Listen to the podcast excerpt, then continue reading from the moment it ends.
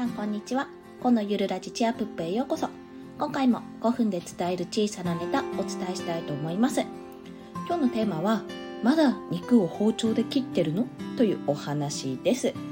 というのは我が家の包丁、まあ、新潟にある燕三条ってあの金属のね加工で有名なところがあるんですけどもそちらの製品なので切れ味は抜群なんですけどまあやっぱりあの買ったというかもらったものなんですが結構もう時間も経っていって、まあ、だんだん劣化していくじゃないですか。でまたねこれ1回か2回ぐらい研ぎに行ってるんですけどそろそろまた研ぎに行かないといけないかなって思ってるところなんですよ、まあ、特にあの皆さんお肉切る時鶏肉ですよね。鶏肉安いですしよく我が家では使うんですけど柔らかすぎて皮が剥がれることってないですか？まあ、大体我が家胸肉もも肉あたりを使用するんですがもう切ろうと思うと、まあ、皮目から切ろうと思うと皮切れないし肉の方から切ろうと思うと結局皮切れないんで皮が剥がれるって現象がよくあるんですよ。すごく困っててこれ、まあ、かといってあの唐揚げ用とかでもともと切れている鶏肉もあるんですけどあれって 100g あたり20円30円ぐらい高くなるんですよね。まあ、加工してる分加工費としてかかってると思うんですけど、まあ、なんかそれだとちょっとなんかもったいないなって思う気もするしって思って。でそんな中なんだっけなおそらく気まぐれクックさんかな YouTube のあの動画かなんかで見たあのキッチンバサミを使ってるとこ見たんですよ。キッチンバサミでいろいろザクザク切ってるっていう。いやそれいいなって思って。あのキッチンバサミを Amazon で検索したんですね。肉も切れるキッチンバサミって。でまあいろいろな種類が出たんですけどもまあそれもレビューとかも見ながら最終的に我が家で今購入して使っているのが貝印のキッチンハサミバサミかな？料理家の一品っていうやつなんですね。ちょっと刃があの刃の部分がカーブになっていて我が家では赤い色のレッドカラーを使ってるんですけどこれがですねさっくりさっくり切れるんですよ、お肉が。もう、ね、鶏肉皮ごと普通に切れるんですよ。もうびっくり。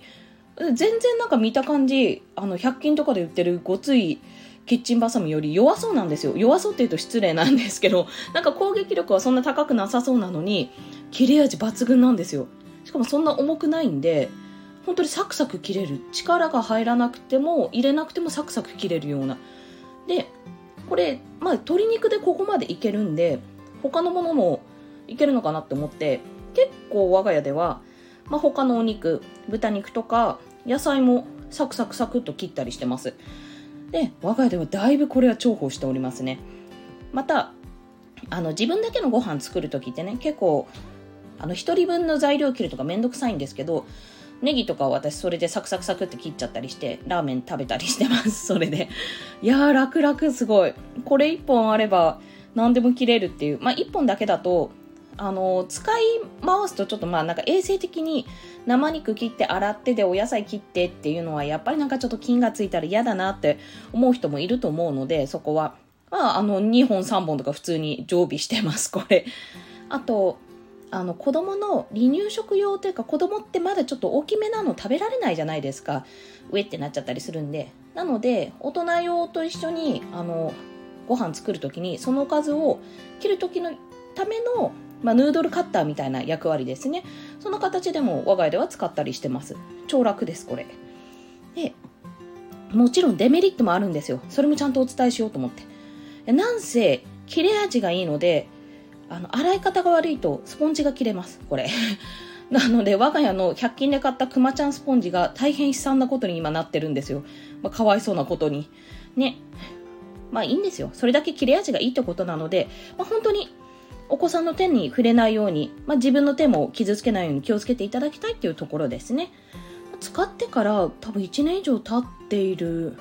ですよね。離乳食の時から使ってるから。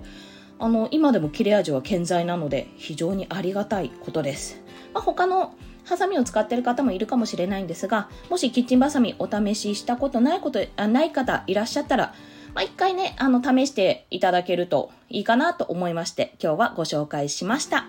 それでは、今日もお聴きくださりありがとうございました。コンでした。では、また。